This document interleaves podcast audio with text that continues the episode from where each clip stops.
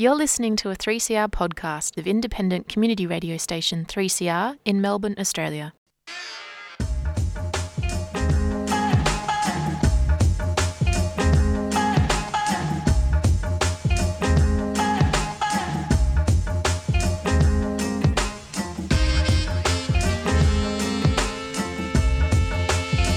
Welcome to Unemployed Workers Fight Back. Back.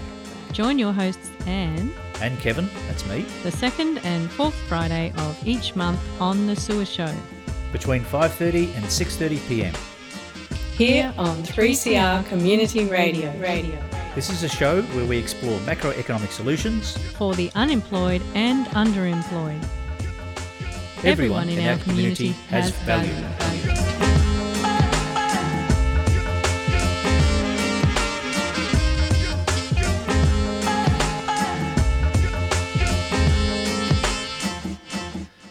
Welcome to Unemployed Workers Fight Back with hello, Kevin. Anne and Kev. That's Anne. I'm Kevin. How are you, Anne? How you doing? I'm good. And hello to our lovely listeners who I know they're along for the ride because they love their groovy macro on a Friday evening. Oh, especially after the budget. They must be hanging out to, to hear everything that is going through our heads. The budget was like the weather, wasn't it? It was just it was just damp.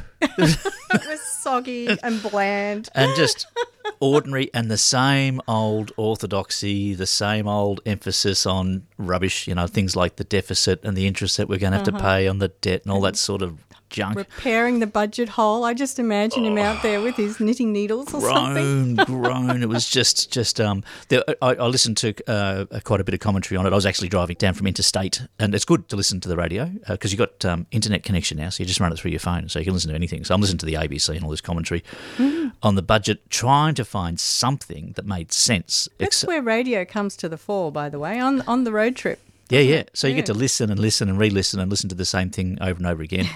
uh, and the I did the only thing that I uh, read that that I didn't listen to was um, Alan Kohler in the New Daily uh, had a very good article about why debt and deficits are a political choice, not an economic choice. And that was the only the only thing that I've read that I went, wow, okay, that makes sense.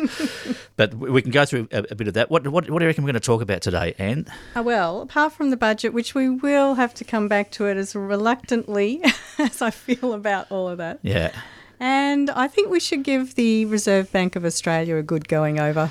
Yeah, there's stuff going on. Uh, now, you and I, you're very smart. Um, I'm a bit. Try. I'm I a- try, Kevin. You read well. I don't. Do you read more than I do? I, I think I read. I think I read more books than you do. But I You think you. I think you read more Yes. information than I do. Uh-huh. So I'm maybe- the fact chaser. Whereas I just like to lose myself in a book, you know. How oh, how sad. Um, uh, there you go. Um, but we're going to have, um, uh, uh, hopefully, if we get the phones working, we're going to get um, Avis Williamson on. Yeah, so Avis is part of the, I guess, the extended MMT family out there, the community of MMTers who get together on social media often, and that's how we met Avis. And Avis has been on the show before, and she has just wonderful wisdom when it comes to our institutions that are running the economy. sometimes when I'm shooting my mouth off and saying things that are totally, uh, um, what would you say, unfact checked or just Uh-huh. just random thoughts, um, uh, I need uh, Avis's what would you say cross referencing on it. yes. She'll she'll tell me whether I'm on the money or not. In other words, Uh, she'll put you in your place. she- she- we, we trust Avis. I don't I don't trust me, but I trust Avis. But before we get there, shall we um, uh, launch into a song? Because you know when you're driving along, Tell me, Kevin, what have you discovered since I've seen you last? I've gone. I've gone a little bit retro. There's a whole bunch of stuff. I was listening to some old, um, Carly Simon and some um, uh, Suzanne Vega and some Rickie Lee Jones. I don't know why. I All just the girls. all the girls, but uh, but I got into uh, some PJ Harvey and and I I missed getting properly into PJ Harvey when she was around, but I'm getting right into it now. So I'm going to start with a song from PJ Harvey called "We Float."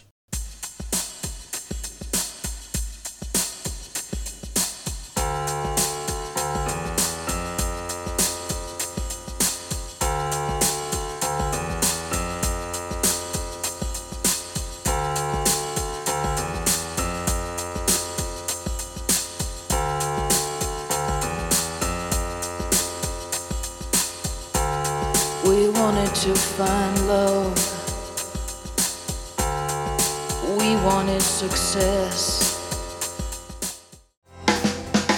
You're listening to 3CR Community Radio 855 AM. Visit the 3CR website at 3cr.org.au forward slash podcast to hear the most recent recording from each show or 3cr.org.au forward slash streaming to listen live. And you were just listening to PJ Harvey with We float. We Float. Oh, that's so lovely. It was. It was. She's pretty hard hitting, PJ Harvey, but then she gets lovely. So yeah, it's she good. does.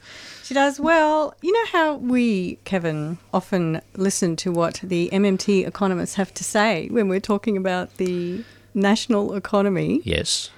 And I was reading our favourite MMT economist blog. Uh, that is, of course, Professor Bill Mitchell. Bill Mitchell with Bilbo, Bilbo Economics. All you have to do is Google Bill Mitchell blog, and you will find probably one of the best written pieces on the federal budget that was handed down just this week. Excellent, and he also puts in his favourite um, song of the uh, the moment at the end of his um his uh, blog as well. Quite often, he'll He say does. he'll tell you what he's listening to, and he's always, he's got excellent music taste as well. Bill's one of these people who's just too good at everything. It's kind of annoying. He's a good cyclist too, It's apparently. Oh, it's, yeah, This time around, I thought it was really funny because, of course, we do follow the economic analysis, but this time I was really resonating with the mood that Bill was in when he wrote that blog piece on the budget, where he actually called it the gutless budget. I haven't read it. Haven't you? No. But he was he was also talking about how he was so reluctant. It was like doing homework. I just felt like someone was forcing themselves to have to write this stuff about this budget because it was such a blah topic. I- hmm. I did find something interesting in the budget. I heard this little thing uh, Mm-hmm. about the structural deficit, and they, they said the structural deficit was 2% of GDP, about $40 billion. And I want to talk about this later on. but I want- Uh-huh. All right. Well, we better bring Avis in uh, because we need we need three people to discuss all this. Yes, Avis has a very good mind for this sort of stuff. Hello, Avis. Have we got you here with us? You've got me here. Oh, we love having you. Excellent. Hi, Avis. How you doing? Pretty good. How are you? Yeah, yeah, not too bad, not too bad. yeah, we were just talking about how the weather in Melbourne is a lot like the budget. a bit grey and bland. Very bland, very unexciting, bit bit damp. Very much. Very boring. You know what I was noticing about it was the, the, the big silences in the budget. Like you wouldn't think that we had a climate emergency at the moment. Yes. Just looking at that Yes. budget. I totally agree. I think the budget was really about the Labor Party fulfilling some of the promises they made, and no more than that. Yeah, because there was a lot of talk about this is where we're beginning and this is where we're starting. I have a sense they're aiming for a second term and they just didn't want to rock any boats at all. I don't think they want to rock boat. End of story. Having said that, the, the Labor Party have done quite a bit since they came into office. Uh, they've taken action on the uh, Integrity Commission. They're not standing on their feet, but I think there's two conversations that go on uh, inside the Labor Party. One is the the uh, conversation that says we've got a limited amount of time. We need to do as much as we, as we possibly can. With a la Go- mm-hmm. Gough Whitlam, seventy two to seventy five, mm-hmm. our finest prime minister, if you ask me. He did so much in such a mm-hmm. short time. Uh, and then there's the uh, the other flip side, which says don't do too much too quickly because you'll freak everybody out and you'll end up getting booted out like Gough Whitlam. And Yeah, yeah. and it's a bit of a balancing act. So uh, I'm going to cut them some slack on that. Like you said, basically this was just a budget to tick off their election promises, and Yes. and the big issues I reckon they're going to hopefully um, push down, you know, to the to the next budget. If they don't, we'll be on them like. Well, I'm hoping, but I'm not optimistic. Mm, yeah, I'm waiting for the big projects like the fast trains between the major cities that will replace aeroplanes. I didn't see any of that in the budget. No, but they're kind of restricted, and and this is what happens in all the orthodox talk. They're restricting themselves because of this fear of debt and deficit. They're talking about Yeah. this this trillion dollar um, debt. Uh, they're, Yeah. they're still scared of deficits. Now they've they've been talking about their structural deficit, uh, and there are five main areas of government spending that are causing Jim Chalmers um, some problems. And these this this is the structural deficit. So structural deficit is where the programs that you run all the time cost more than you can uh, than you can return in through taxation, which we know is not an issue, but they think is Yeah. important. And those five areas they they've highlighted as the NDIS, aged Yeah. care, health, Yeah. defence, and the fifth one Yeah. is paying interest on the on the uh, on the on the debt, uh, which is just Yes. it, which is kind of ridiculous. So the first three are really good. You're talking about um, conditions for uh, dis- disabled people. You're talking about conditions for Yeah. aged people. You're talking about general health, and they've cut the health budget over the next four years, which really Yes, Uh, that's right. that that was quite strange. Um, defence, I do not give two hoots about. That is to me is just some Yeah. sort of weird business that goes on in the background of every government, I don't, and I don't get it. Yeah. Um, and the interest payment on uh, uh, on debt is just a joke. Mm. It's just a joke. Yes, it sure is. Um, I find it hard to believe that they're putting that forward as a factor in limiting their spending. Yeah, especially when you consider with the quantitative easing that the Reserve Bank went through, where it's Yeah. it's buying its own debt. So the Reserve Bank is buying government debt, is buying government bonds. So- Exactly. So, the government are buying their own bonds through their Yeah. through their Reserve Bank, uh, and then they have to pay interest on those bonds. Well, who do they pay that Yeah. to? Well, they pay that to themselves. And you go, how can that be a major expense? And then they take credit for the fact that they've got this marvelous return, uh, Yeah. because of the interest that they're paying themselves on the bonds that they bought from themselves. it's it's so circular and so. I don't know why people just don't laugh at it, but they they they take it seriously. It, dri- it drives me crazy that people take it seriously. But there's not a lot of knowledge, not a lot of real knowledge out in the community about how government spending actually works. Well, do tell us, Avis, just in case anyone's listening and aren't quite sure. tell us how government spending works. They simply create it. Spreadsheet, usually. Once an appropriations bill has been approved by the lower house, they simply direct Treasury to create the money. So once the appropriations bill that's attached to this budget that we just heard about this week, once Yeah. that passes, it goes through Treasury and then the Department of Finance or something, doesn't it? Yes, that's right. Yeah, yeah. And it's just created from nothing. Philip Lowe said so. Yes. I don't know how long ago, a couple of years ago at least, probably three years ago. We can create money electronically, and that's what we do these days.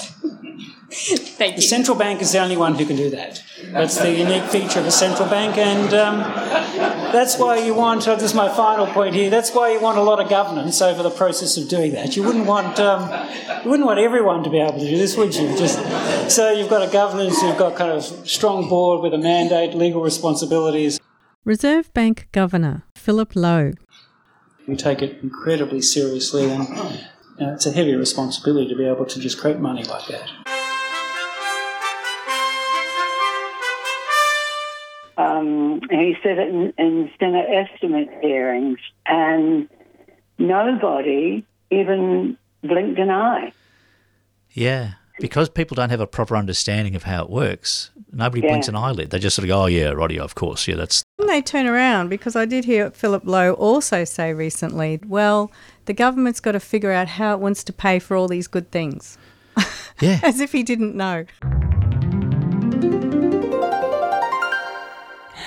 The issue that I think is more important for us to focus on, it's not one for monetary policy, is how as a society we're going to pay for the increasing demands on the public purse. Reserve Bank Governor Philip Lowe speaking on ABC's 7:30, 14th of June 2022. Understandably, the society wants the government to finance spending on a whole range of social services, including disability, aged care, education, and, and defence. So there are increasing demands on the public purse.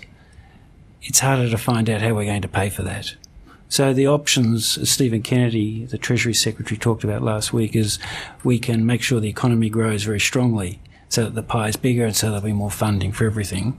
That's the best option. Uh, another option is to cut back in some other areas, but that's pretty hard, isn't it? And the third option is to raise more revenue through higher taxes, and that comes with complications as well. So that's the bigger fiscal issue. How do we meet the uh, demands that society is putting on the public purse to provide the services that many of us want?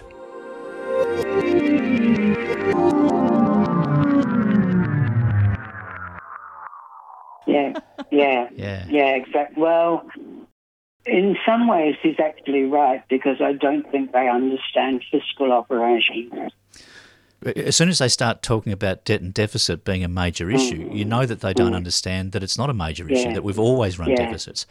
Now, Yeah, I've, I've had a couple of theories uh, in my time, uh, uh, Avis, and I've got another. Uh-oh. I've got another theory, and and This is one of Kevin's great theories. and Anne which is, he's Anne is just going, oh no, because my theories are, are not tested by anything. But now, what I look for are, are patterns. Okay, so the Reserve Bank of Australia has a target inflation rate of between two and three percent.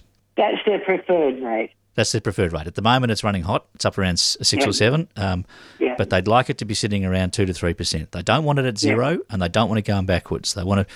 The way I understand it is, they want to put a slight forward lean on the economy, so that when you buy something today, it's worth a little bit more next year, which might incentivize you to sell it, or um, that your wages might increase by two and a half percent, which might incentivize you to buy stuff.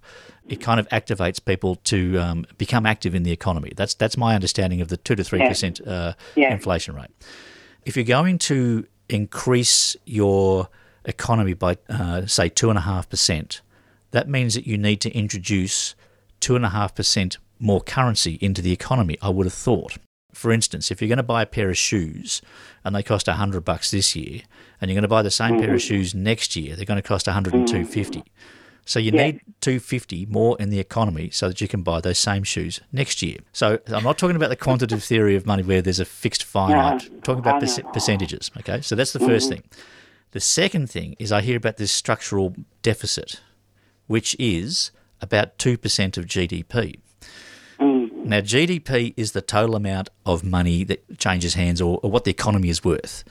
So, Yeah, yeah, so if, yeah. if they want the economy to increase by 2.5% to inflation, they want GDP to increase by 2.5% to Yes, inflation. You need 2.5% more money in your economy to service this growth of the economy.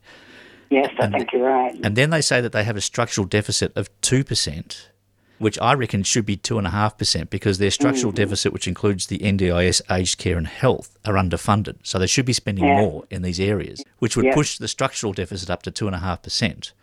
Yeah. So does the structural deficit actually fund the expansion in the economy? This is my my very well thought out theory because I was thinking about it yesterday on the drive, and uh, and so, and so so if the government is that they want to reach this target inflation rate, they have to fund it. They have to they have to create the, the the currency to fund the expansion of the economy, and it seems that that funding of it is equal to somewhere around what the structural deficit is. And I'm I'm doubtful, I have to admit. You reckon it's a coincidence, Anne? All I'm seeing is a pattern.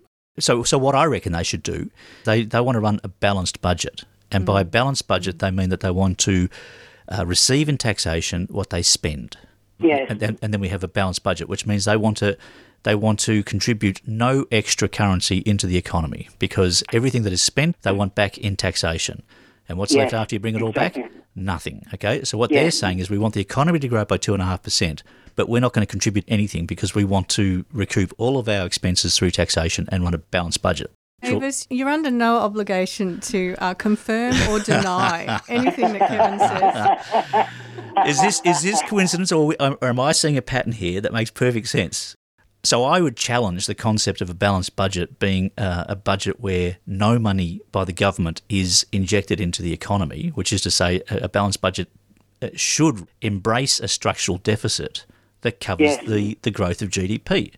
They just Yeah. should just say that the two two and a half percent structural deficit is a necessary injection of government funds into the economy to support growth of two and a half percent. We don't need to pay it back. We just write it off. We just give it to the uh, Australian economy and say, "You need this. Here you go." Yeah. What do you reckon of They won't. They won't. Uh, They won't. Can you tell them? You're, you're, you're more convincing than me. I'd love to. they, they won't though. They look, I won't. just I, I just had a look today at what's happening in Japan, Okay. and Yeah. they're they're either about to or have just injected a stimulus of 490 billion yen. So while everybody else is pulling back and, sh- and showing restraint, we won't say austerity, but they're showing restraint, the Japanese government is still injecting um, currency into their economy to stimulate it. That's right. So they're not scared of inflation. Obviously not. Well, their their um, uh, current interest rate in October was zero point one percent. Been like that since 2016. So they run a, a very interesting counter experiment to the rest of the world, don't they? Yes. Yeah. But nobody's talking about it. All the economic commentators are completely ignoring what Japan's doing. Do you know why? Because they don't understand. They don't understand, yeah, that's exactly it. But they could understand if they wanted to, but I think it's not in their interests or in the interest of their employers to understand. Yeah. Um, we're going to take a short break, but um, after we come back, I think it would be good to talk about how interest rates are affecting everyday people in our economy, particularly the, the five figure salary uh, income earners versus the top end of town. Uh, because this whole correlation between government spending and inflation, I think we'd all agree, is fundamentally flawed. Stick with us. We'll be right back. You're listening to Unemployed Workers Fight Back, a show all about the economics and experience Of unemployment and underemployment. here on 3CR Community Radio.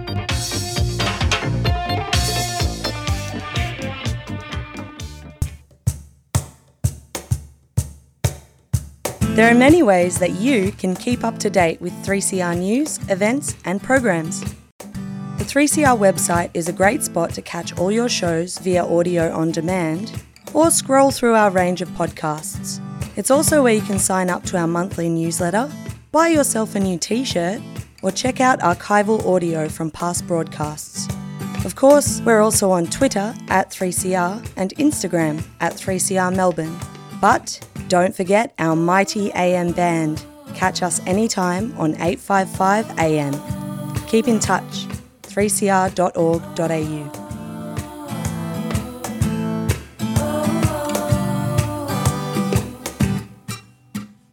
So, I, we've talked before about uh, the impact that raising interest rates has on the economy. So, the theory, the orthodox theory, is that uh, inflation is caused by too much currency in the economy, and because we've all got so much money, we push the prices of everything up. So, if you push interest rates up, we'll all behave ourselves, and, and uh, inflation will come under control. That's that's the orthodox understanding. I can hear Avis agreeing with you there, Kevin. How how would you describe the real reasons for uh, inflation at the moment? What's pushing up the prices?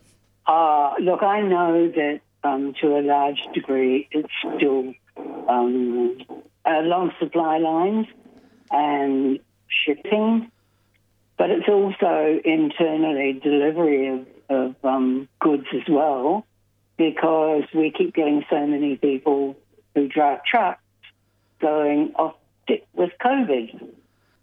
So we've complicated it further by taking away any COVID restrictions. So, is raising interest rates going to get us more drivers in those trucks? Well, I don't, I don't really see quite how it would do that. I don't really see quite how it would speed up shipping.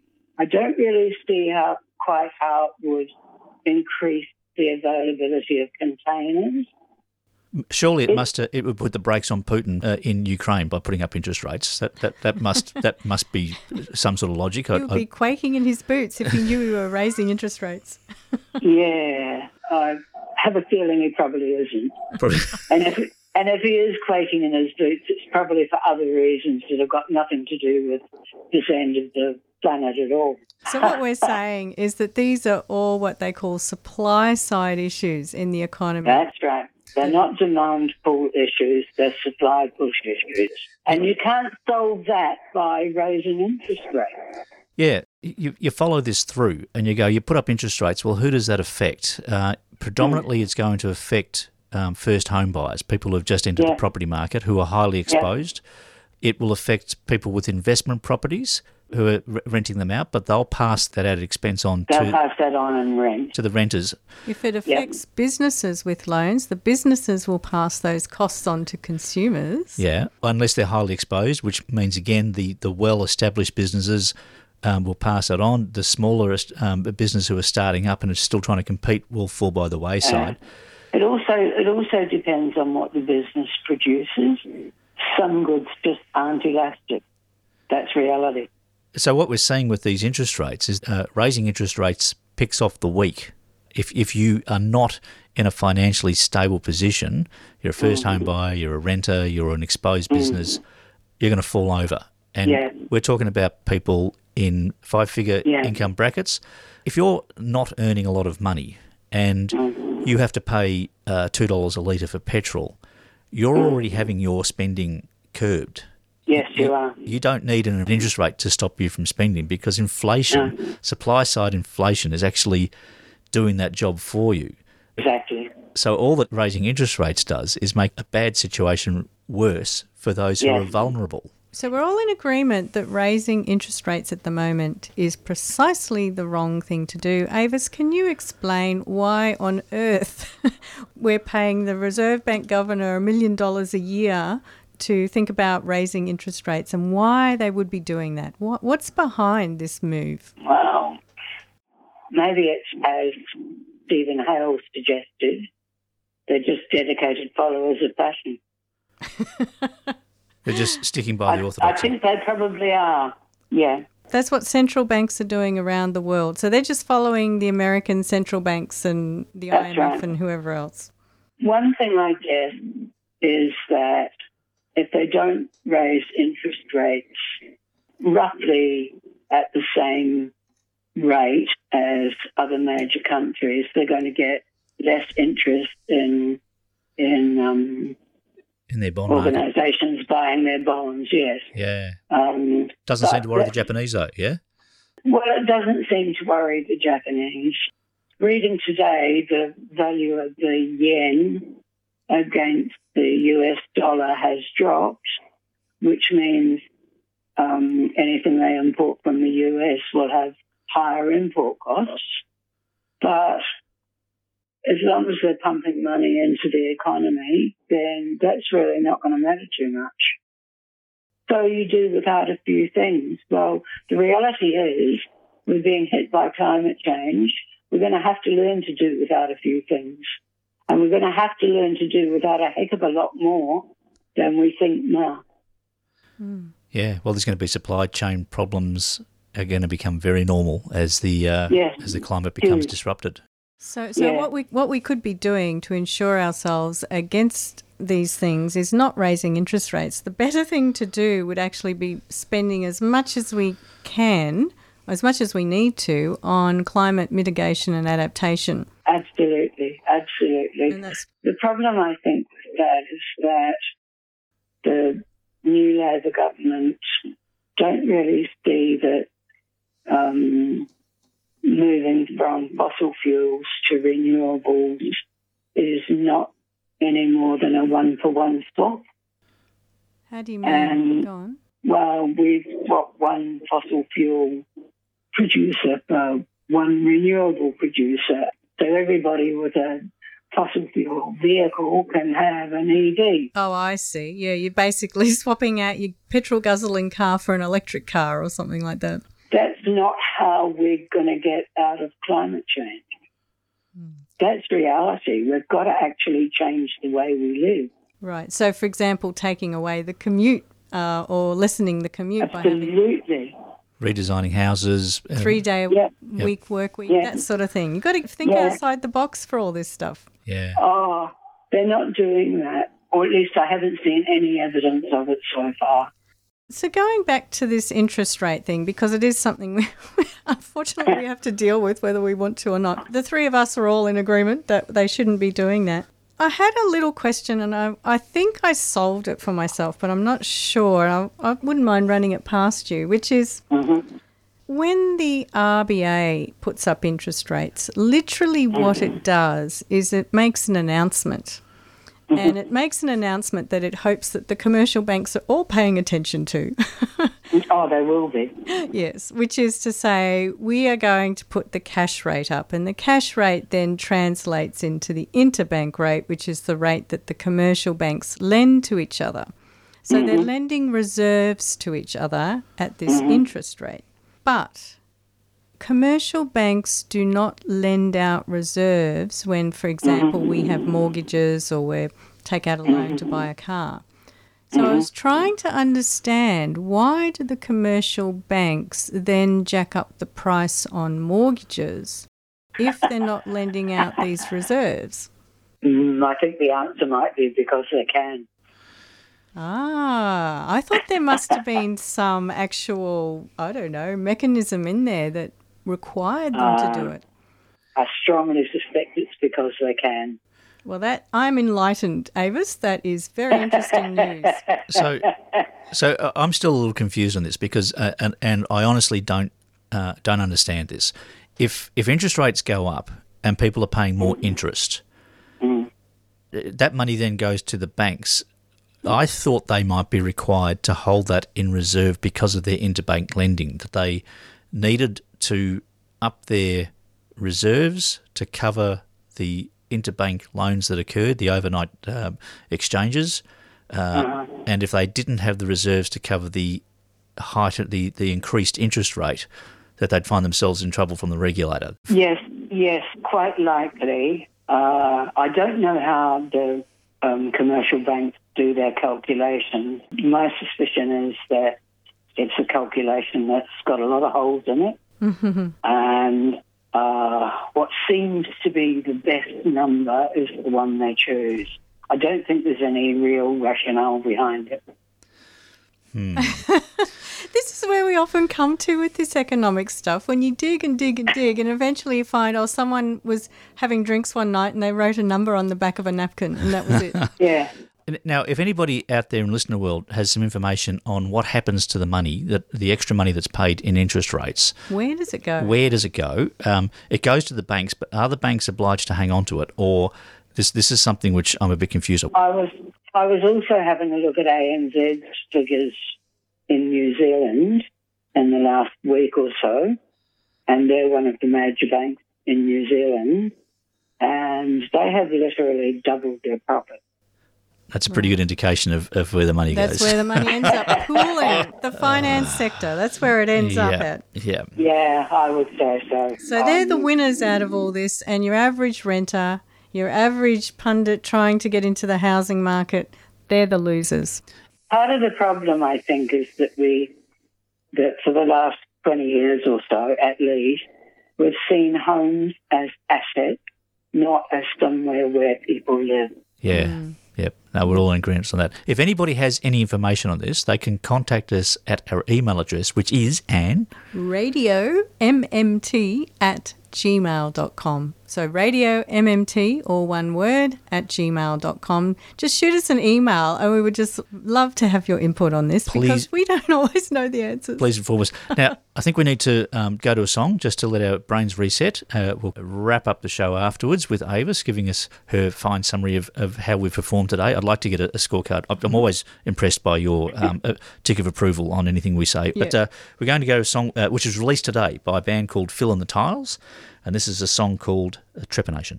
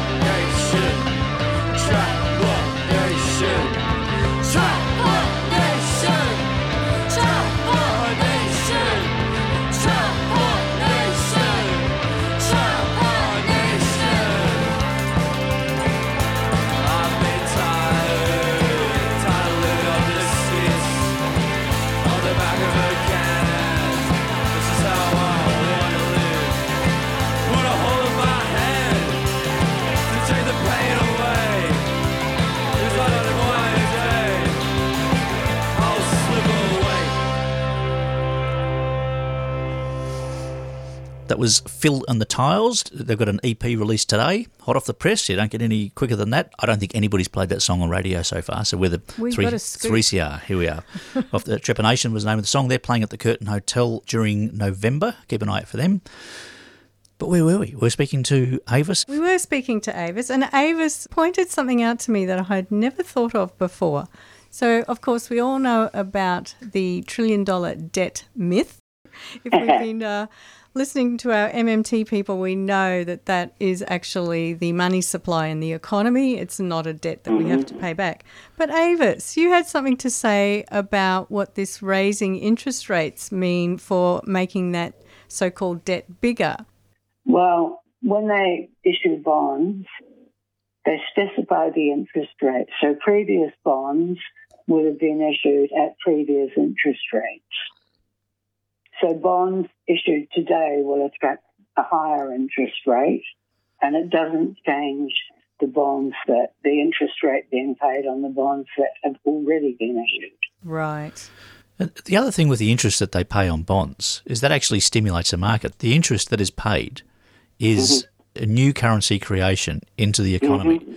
Because it's uh, it's additional to what the bonds were paid It out. is new money, but I wouldn't That's call right. it a stimulus because it just goes back into the ANZ's coffers. It depends depends where it goes, doesn't it? It uh, Yeah. stimulates what profits for the banks or uh, the, the bondholders. thing I want to mention before we uh, head out of here. There is a review of the Reserve Bank that has been set in process, and people Yes. can go online and have a look at this. It's at rbareview.gov.au. The submissions close in a couple of days, but anyone, Yeah. including our lovely Larry and Larissa, could go and tell the RBA exactly what they think of it. Yeah. Um, but Avis, uh, have you managed to put in a submission to this review yet? Not yet, but I will do in- in the next 24 hours. What I've done is have a look at the RBA and its subset, the Office of Financial Management and Treasury, and have a look at their performance against the International Standards Organization Quality Management System. Quality management system requires you to know the needs of your customers um, and to be able to demonstrate how you meet the customer's needs. That's really the crux of a of, of a quality definition. And I think I think they know the needs of some of their customers, but they ignore the needs of a whole big, huge number of customers. Ah. After all, after all, they are here for the people in this country, not just the banks and the financiers. It's a different angle you're taking, Avis, to look at quality assurance to see whether the mm. RBA is actually fulfilling its mandate, which supposedly mm. is full employment mm. and price stability. When you have a quality system, you set yourself some objectives and you measure your performance against those objectives.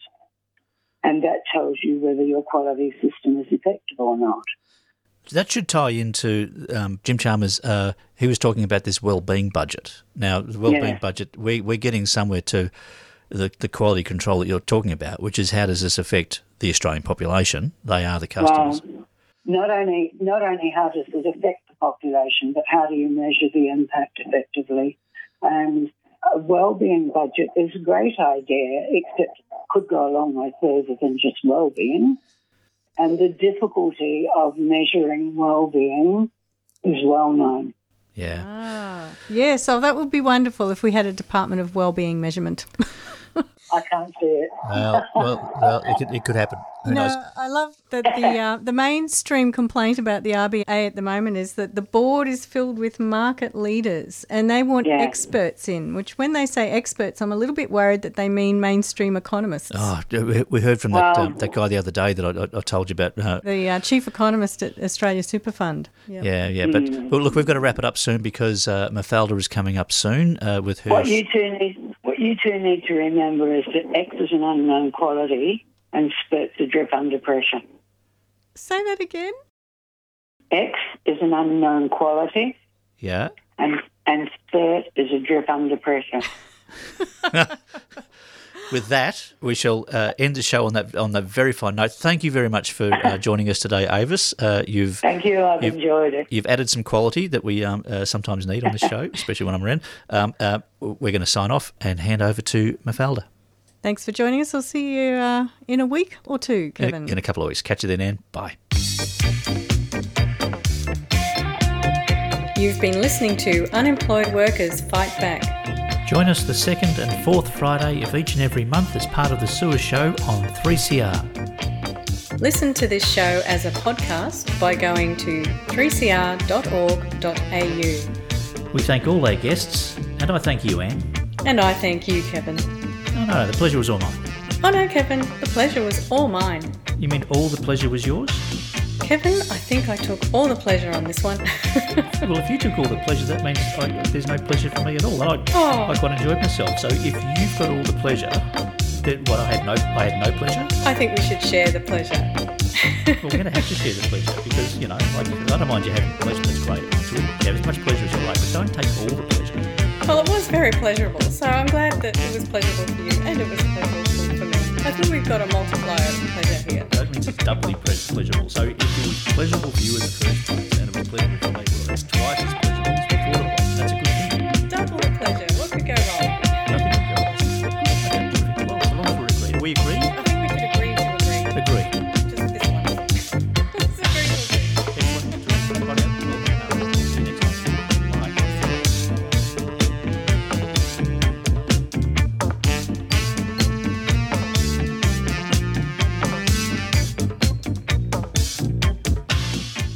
You've been listening to a 3CR podcast produced in the studios of independent community radio station 3CR in Melbourne, Australia.